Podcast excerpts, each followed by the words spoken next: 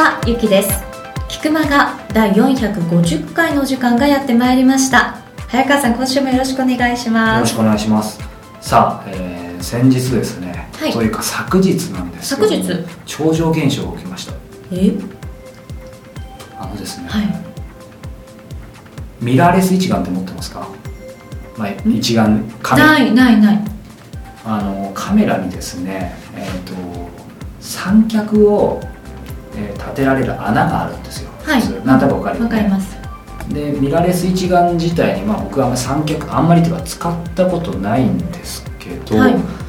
まあ、昨日あるところで出かけてそのミラーレス一眼をこう使ってパシャパシャ最近撮ってるんですよ。やっぱりねあの春なんで撮るものもたくさんあるし、うんうんでですね家帰ってきたらなんですけど、うんはい。そのなんかねカメラの底にその三脚の穴があるわけですよ。なんかねどうでもいいものがくっついてるんですよ 久々に出ましたね小さなおじさんが大きな超常現象じゃゃないじゃないですか。もう小さなおじさんの仕業でしょ。あのねその三脚の穴にこれちょっと表現できるかな三脚の穴にそのいわゆるネジみたいに三脚た入れていくわけですよそのなんか、ね、ネジみたいなのが回って入ってるんですようん。ネジみたいなのが入ってるんでしょ？だって。いやいやえー、と普通は何にもしてない状態だと三脚入れる穴だけがあるわけうん。だよね。で僕何にもしてないですよ。当然三脚も使ってない、あ、使ってなかったんですね。でも家帰ったらその穴に、うんうんうんうん。三脚のねじ込むようなところに、い、わゆる、まあ、ネジみたいに、うん。まあ、皆さんネジを想像してください。ネジみたいなのがねくるくる入ってるんですよ。これどういうことですかね最初は入ってなかったんですか？入ってない。入ってないしそれ三脚の一部分とかってわけでもないし、いたずらじゃないですかやっぱり。これちょっとすみませんオープニングでこんな話していいんだらちょっとある意味引く人も多いと思うんですけど。まあでもね。たんでしょうね。いいじゃないですかいろんな発見があって。超常現象と片付けちゃいけない気がします。いけないです。これ何かやっぱりこれも意味が。これは春のいたずら。あ春のいたずらって言うとしなんか素敵ですけど何かライフねじ込まれた。ねじ込まれた。文字通り。何なのかなと思ってですね、え最近やっぱりちょっとこうこの2年ぐらい同じ話で恐縮なんですけどちょっとこういろいろボケてきたり忘れ物が多かったりなんですけどちょっとありえないですよね。だって。そう。今日それ持ってきてくださればよかったのに。そうですねそれ自体がもう幻覚かもしれないんですけそどうだから早川さん一人そういうなんかこうちょっと面白い話作っちゃってんじゃないのと思われるから今度ぜひねエビデンスが必要ですね。エビデンス欲しいですよ。はい、そそういうのないですか？ないです。はい。ということで、はい。あのオープニングトークはこんな感じで本編はあのきちんとした現実の話をしていきたいと思います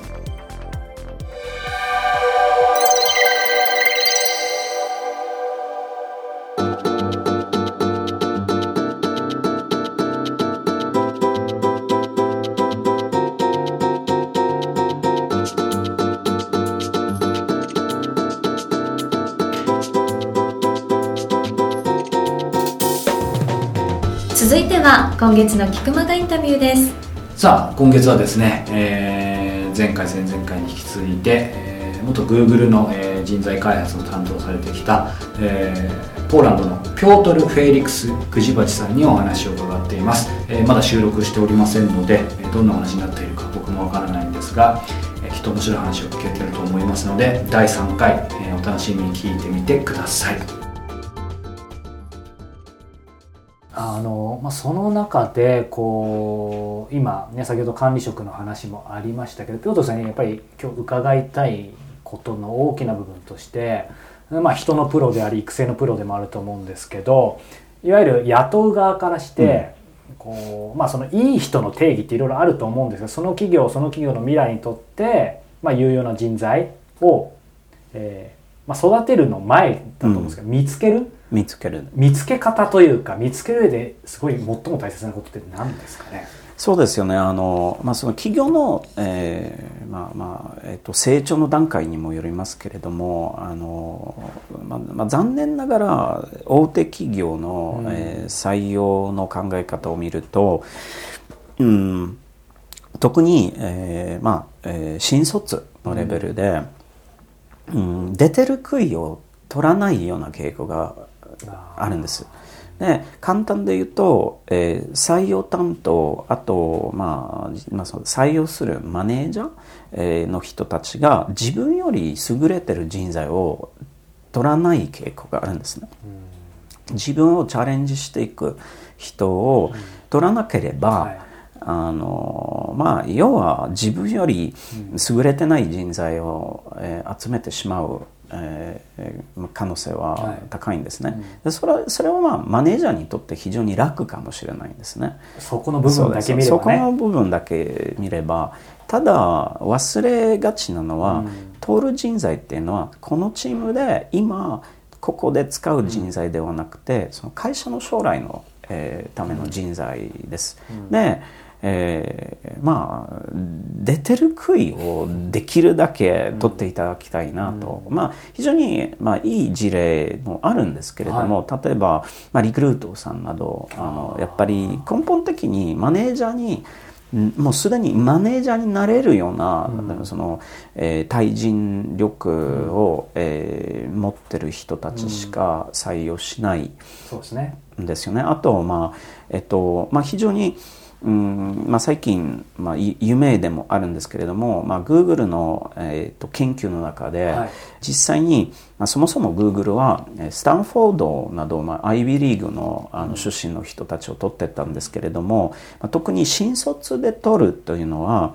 えっと、大学を出たかどうかというのは、まあ、もちろん Google は、まあ、本当に、まあ、あの知的な仕事のレベルが高いので、はい、大学を出たかどうかというのはパフォーマンスに相互関係があるんです。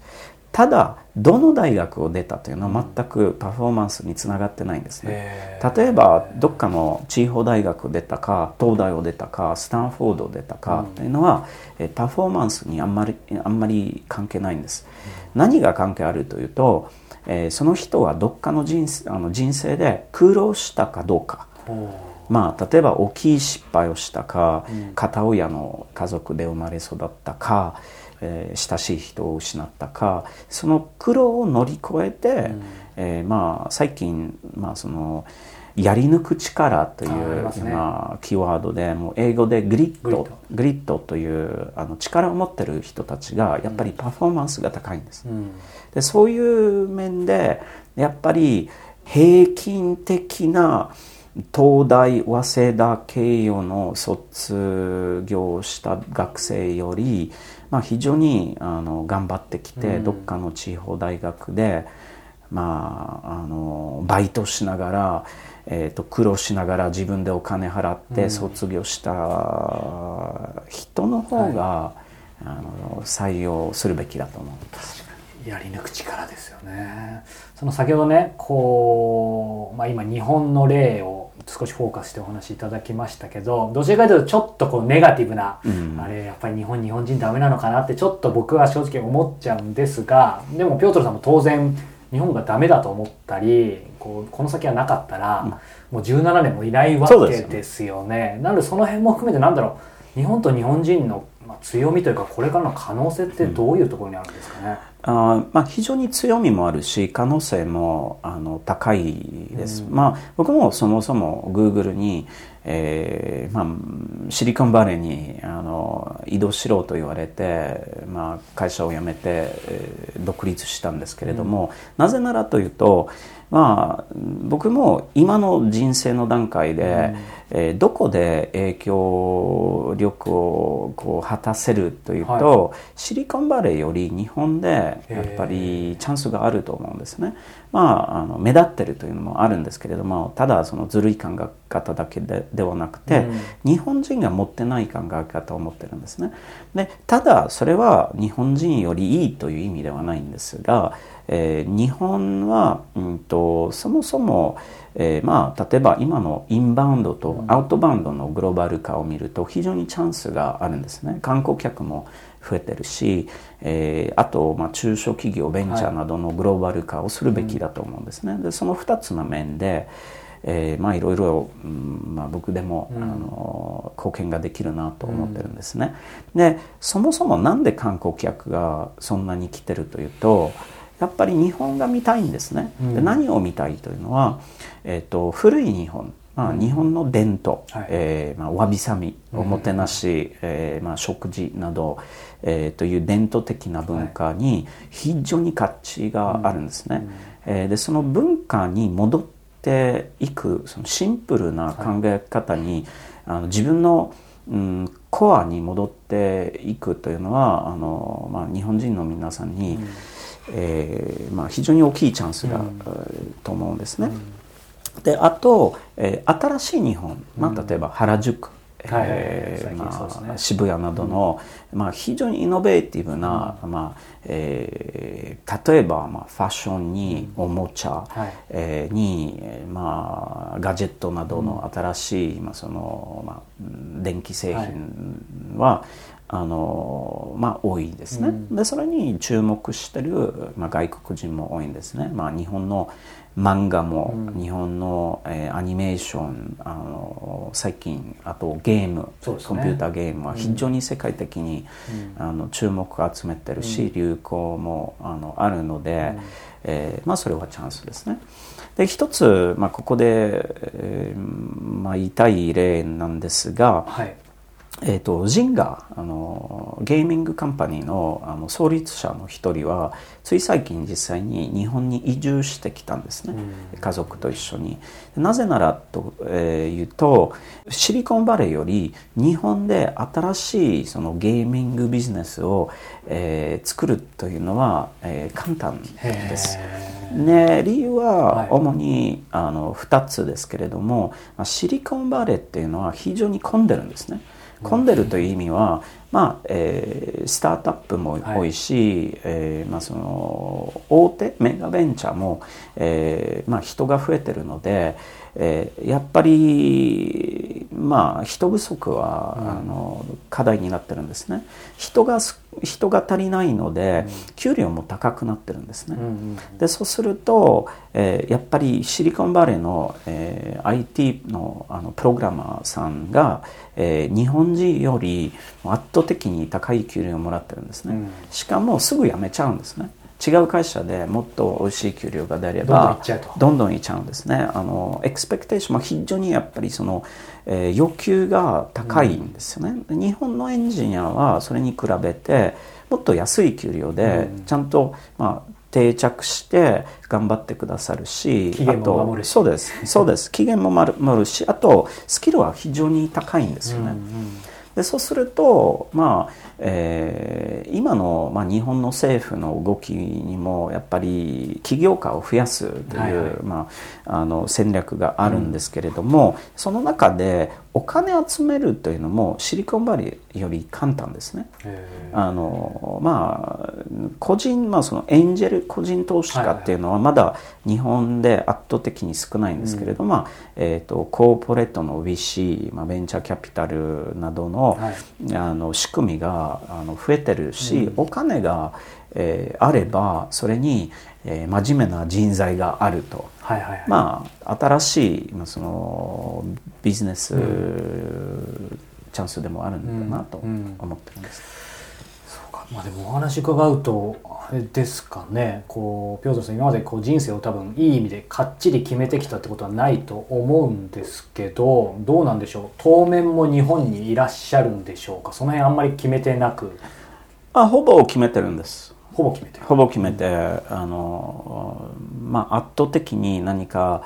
えーまあ、大きい理由がなければ日本に、え住むことに、えしたいんですね。最近も実際に国籍を、えー、取る選択肢も、はい、日本国籍検討そうですよね。日本国籍を、えー、検討してます、はいえ改めてですけど何がピョートルさん日本にいさせ続けるんですか？もちろん気に入ってるにしても、本当に住み続けるとか国籍ってまたさらに一段階上の話だと思うんですけど。そうですよね、まあ、さっき言った、まあ、その新しいチャンスというのは非常に、えー、高いと思うんですよね、うん、まあ、ターニングポイント、えーまあ、展開期だと思うんですよね。でそのターニングポイントっていうのは、うん、まあうんうまくいけば普段よりやっぱり、まあ、危機感もあの皆さん感じてるし、まあ、チャンスも大きいと思うんですね。うん、えー、でその中でうんまあ簡単で言うとインフラも整えてるし、うん、まあ、東京に住めば、えー、ほとんどですねあの世界中で一番美味しい料理が食べれるし、うん、まあ、ミシュランあ、まあ、5つの星の店は東京はフランス全国より多いので、えー、料理も美味しいですね、うん、でそれほどシリコンバレーやロンドンに比べて、うん、決して高くはないですね。すね。うん、だとやっぱり、まあ、どうしても僕は日本の古い伝統は非常に美しくて、えーと、文化的財産は、あの多い国ですね。であの、まあ、新しいそのイノベーションのチャンスに文化、はい、えー、あと、まあ、簡単に言うと人間関係の構築、うん、その日本人の建設的なコミュニケーションっていうのも、うん、あのまあ、非常に、うん、まあ、なんだろう強みでもあるんですね、うん、住みやすいんです、うん、やっぱりそうなんですね、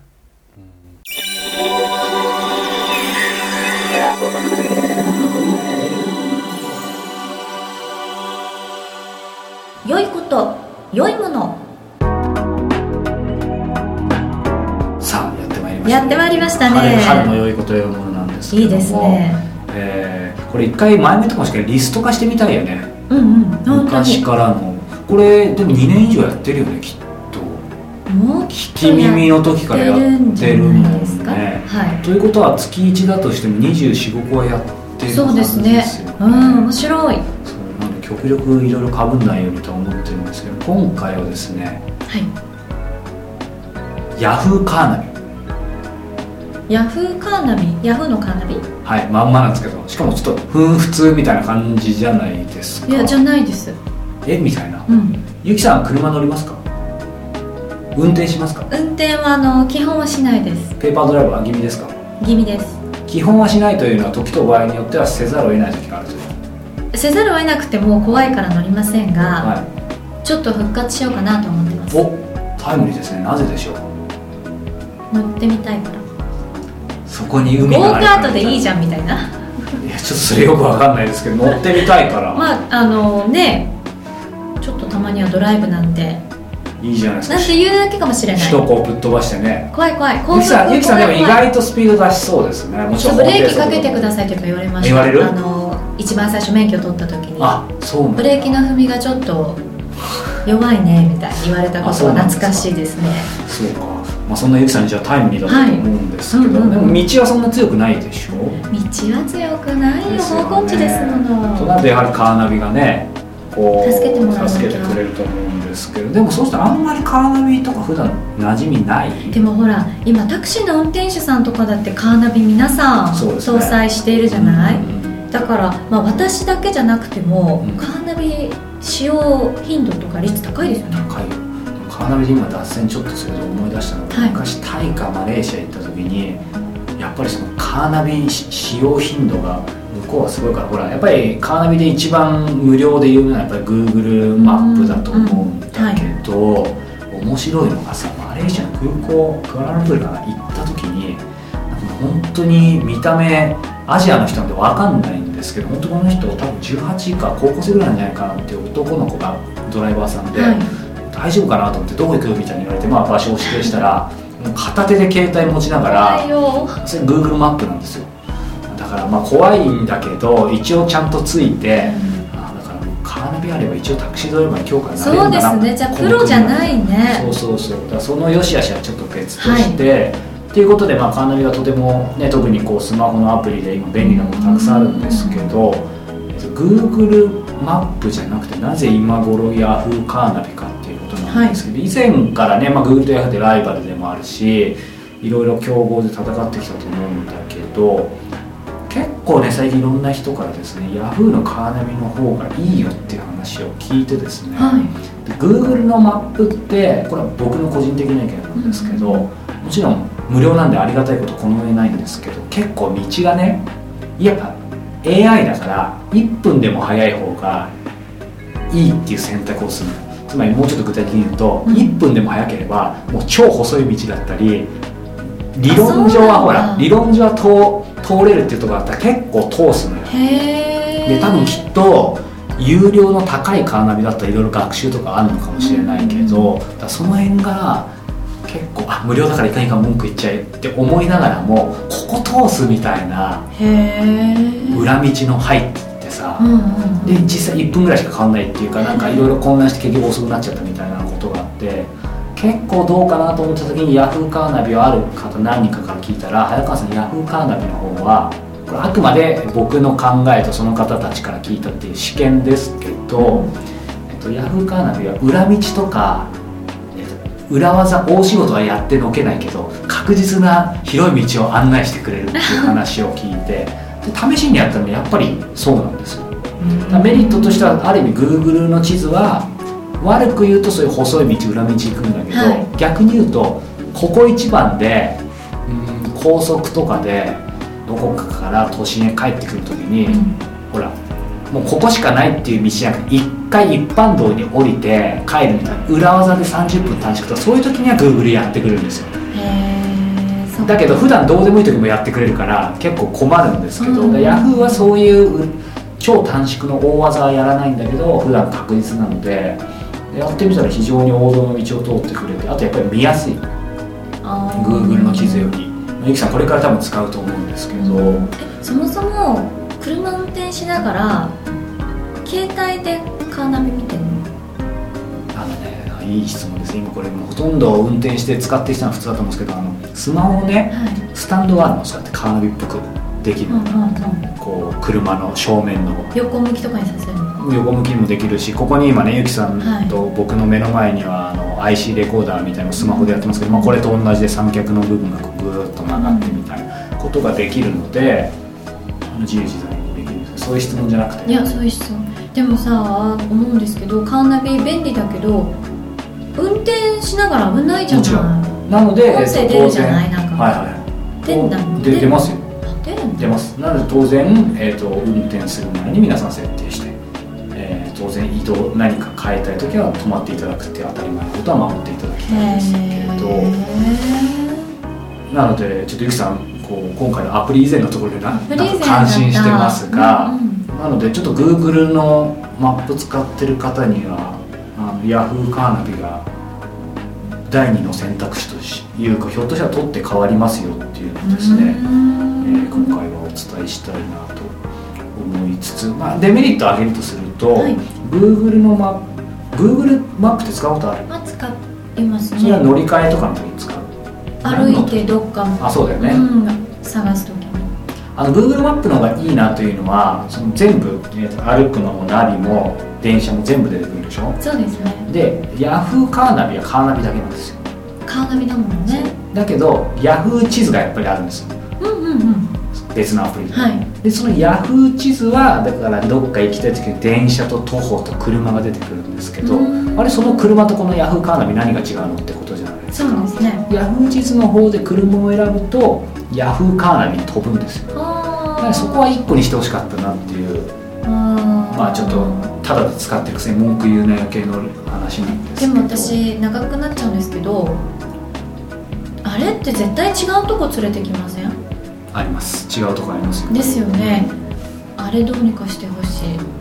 そういう人は有料なアプリと思う 確かに分かりました。だありますよね。あとよくあるのがもう10年ぐらい前に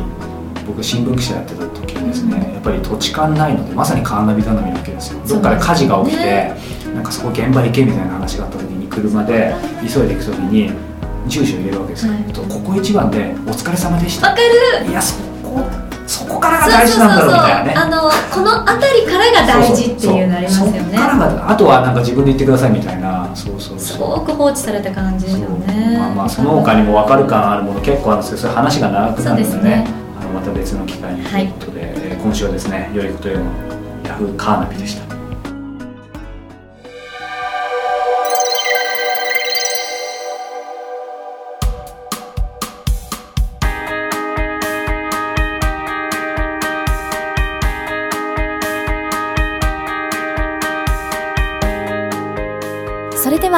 ンディングのお時間です。早川さんそういえばエンディングなんですけれども、はい、何やらまた素敵な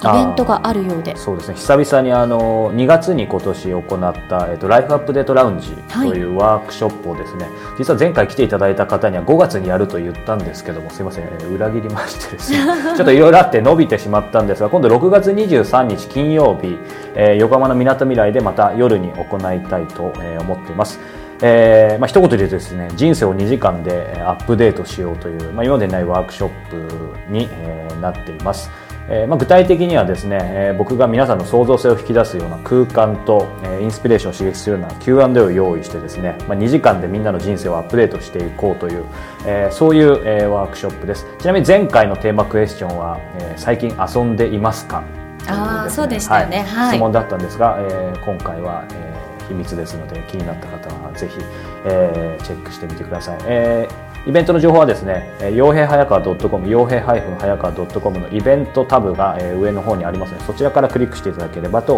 思います。さあそしてこの番組では皆様からの質問も募集しております。菊永トップページ入っていただきましてコンタクトボタンより早川さんへの質問などなどどうぞお寄せください。番組内で採用させていただいた方には Amazon のギフト券500円分プレゼントさせていただいております。さあそれではこんなところでまた皆様ぜひ来週もお聴きください。オープニング来週ネタまた考えています